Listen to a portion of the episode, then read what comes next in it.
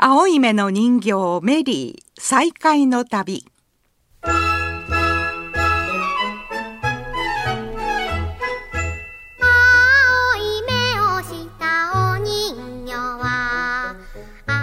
おはようございます。山田真知子です。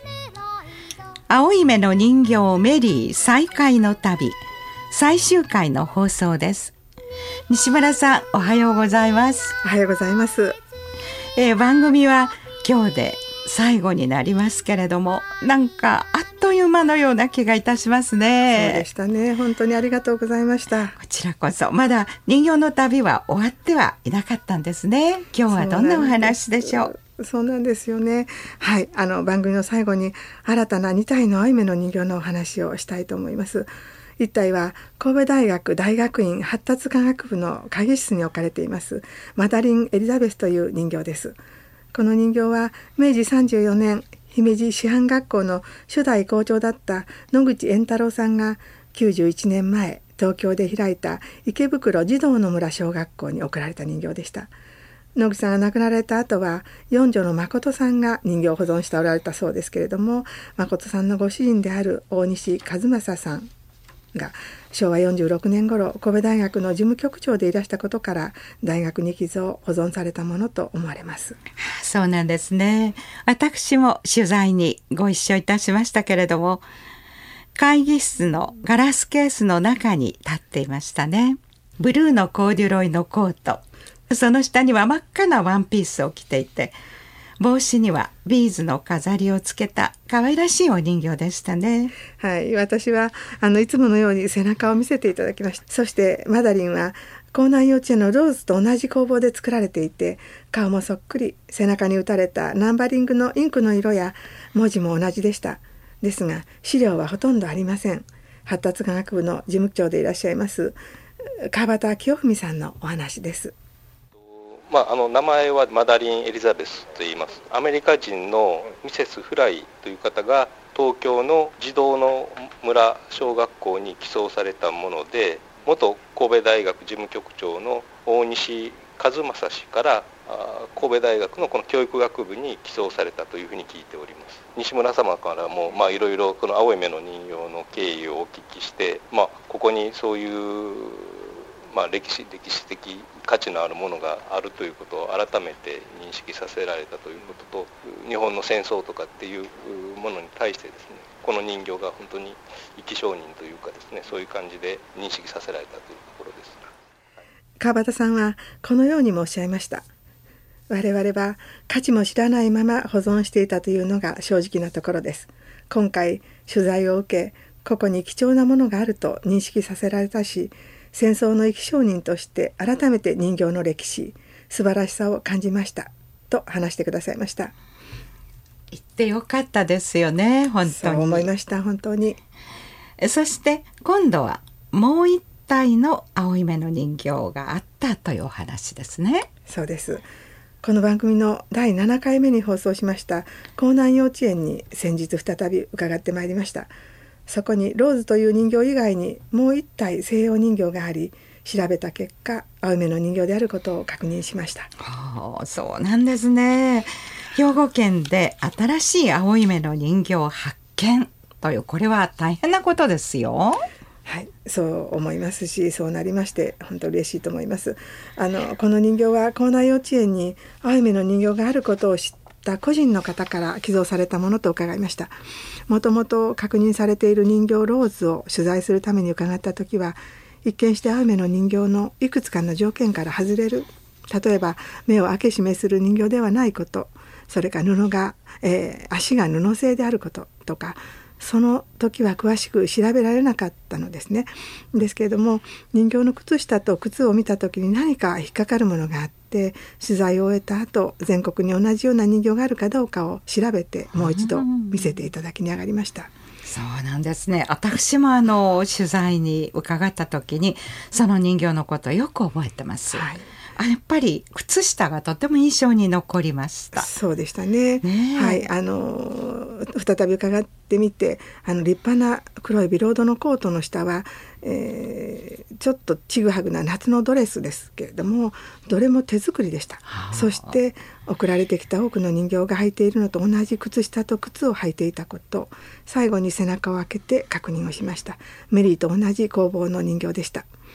えー、資料がありませんで名前も不明な人形ですので、えー、人形交流を88年前に提唱した牛陸博士の孫であります牛陸三世に名前を付けていただくお願いをいたしました。ああそうなんですか、はい、それは素敵ですね。新しいパスポートもきっと作ってくださると思います。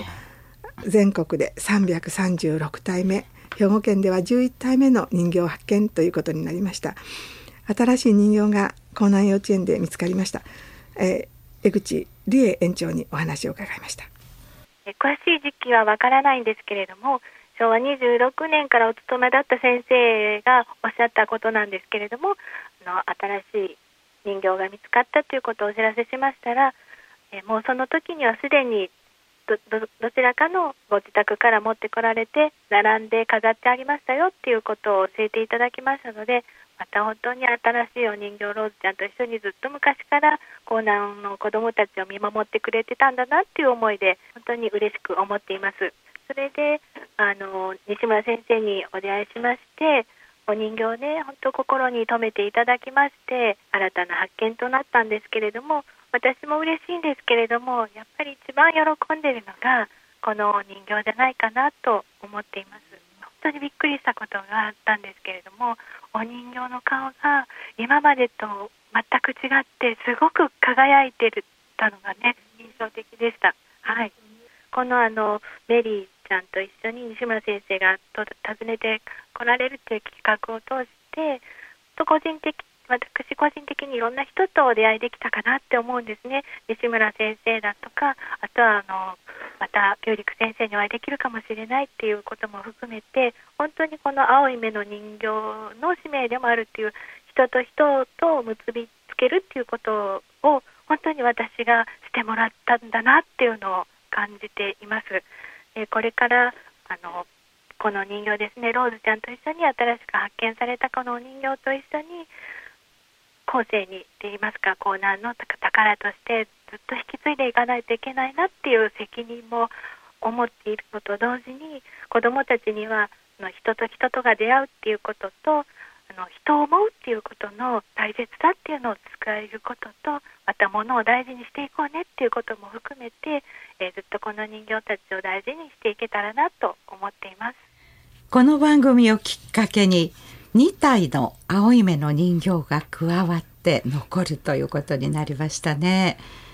西村さん、これで全ての旅を終えたことになりますが、最後に大きな発見をされて、今西村さんどんなお気持ちでいらっしゃいますか？はい、感慨深く思います。この旅は実は三十数年前、私が高砂幼稚園で2体の人形を初めて見た時から始まっていたような気がしています。多くの人との出会いが重なった先に現れた約束の旅かもしれません。人形の使命を知った者に与えられた役目の旅でした。西村さんの30年間に及ぶ約束の旅ですか、はい、番組の時間がもっとあればとたびたび思いました。アメリカ中のトイレ人形を探して歩かれた高岡美智子さんの話や朝来市の人形メリーを守り続けた今は亡き神橋綾子さんの手記日本から世界に向けて平和大使人形を送った園田天高校さんの最後のメッセージなどまだ多くの話がありましたから。あ本当にそう思いますね。もっとたくさん伺いたかったと私もそう思います。ありがとうございます。でも兵庫に残る兵庫県に残る人形たちの傍らにはですね必ず人がいてくださいました。久しぶりの方初めてお会いする方どちらも嬉しかったですがそれ以上に人形の傍らにいてくださってありがとうございます。そんな気持ちが湧きました。人形は言葉を持ちません。だからこそその代弁者はそばにいる方々なのです。戦争中は敵国のスパイと言われて多くの人形が処分された中で今も残る人形たちをこの幼稚園の宝物です。この町の宝物と言い切る方々がいます。宝物になるまでにどれほどの人が人形に関わり残そうとしてきたかを考えると私には人形は宝物。この言葉以外表現することができません。人形は武器ではないからこそ残されてきたし守られてきた。これからも守られていくことを願っています。88年間かけて宝物になった人形たちなんですね。そう思いますねここにあの高砂幼稚園が新しいアメリカ人形を迎えた平成12年のひな祭り会で父兄が述べた言葉があります。山田さん読んでいただけませんか？はいわかりました。それでは読ませていただきます。青い目の人形が三姉妹になりました。人形を通して子供たちにそしてそれ以上に私たち大人に語り継ぎたいことがあります。人形には人の心が宿ると言います。この子供たちが大人になった時世界中で戦争という言葉が消え伝染病や飢えで亡くなる人がいない。そんな時代になっていてほしいと心から願います。こういうふうに述べられています。はい、今日現在この言葉は叶えられていません。ですがどんな時もどんな時代にあっても幸せでありたい平和でありたい。これは世界中の人々の普遍な願いです。この人形たちは友情と平和を願いそれを唯一の使命として88年間日本の各地の方々に方々に守られることでその使命を果たし宝物になってきたと私は思います。本当にそうですね。多くの方々に出会われてきた西村さんならではの感想ですね。山田さん実はこの約束の旅は私自身の中にある外にもあるたくさんのかけがえのない宝物に気づく旅でもあったような気がします。どなたの旅の中にももしかしたらどこかに大切な宝物が眠っているかもしれません。ここであの番組の制作基金へのお礼を述べさせていただきます。この番組は多くの団体個人の皆様の思いを集めた基金で制作させていただきました。このシステムは88年前牛陸博士が提唱しアメリカの270万人日本では55万人の人たちが動いた壮大な人形交流プロジェクトの基金システムにのっとったものです。プロジェクトの大小ではなく賛同への思いの等しさを尊くいただきました。番組を終えるにあたり心からお礼を申し上げます。ありがとうございました。本当にありがとうございました。そして最後になりましたが毎回この番組のラストに流れていた曲。これは実は日本で初めてのパンの笛奏者岩田秀則さんが奏でておられる「彼方の光」という曲です。どんな時も彼方に光がありますようにと願う希望の曲なんです。3ヶ月にわたり朝早い番組を聞いていただきましてどうもありがとうございました。ありがとうございました。人形たちと共にこれから友情と平和を願いつつこの彼方の光を聞きながらお別れしたいと思います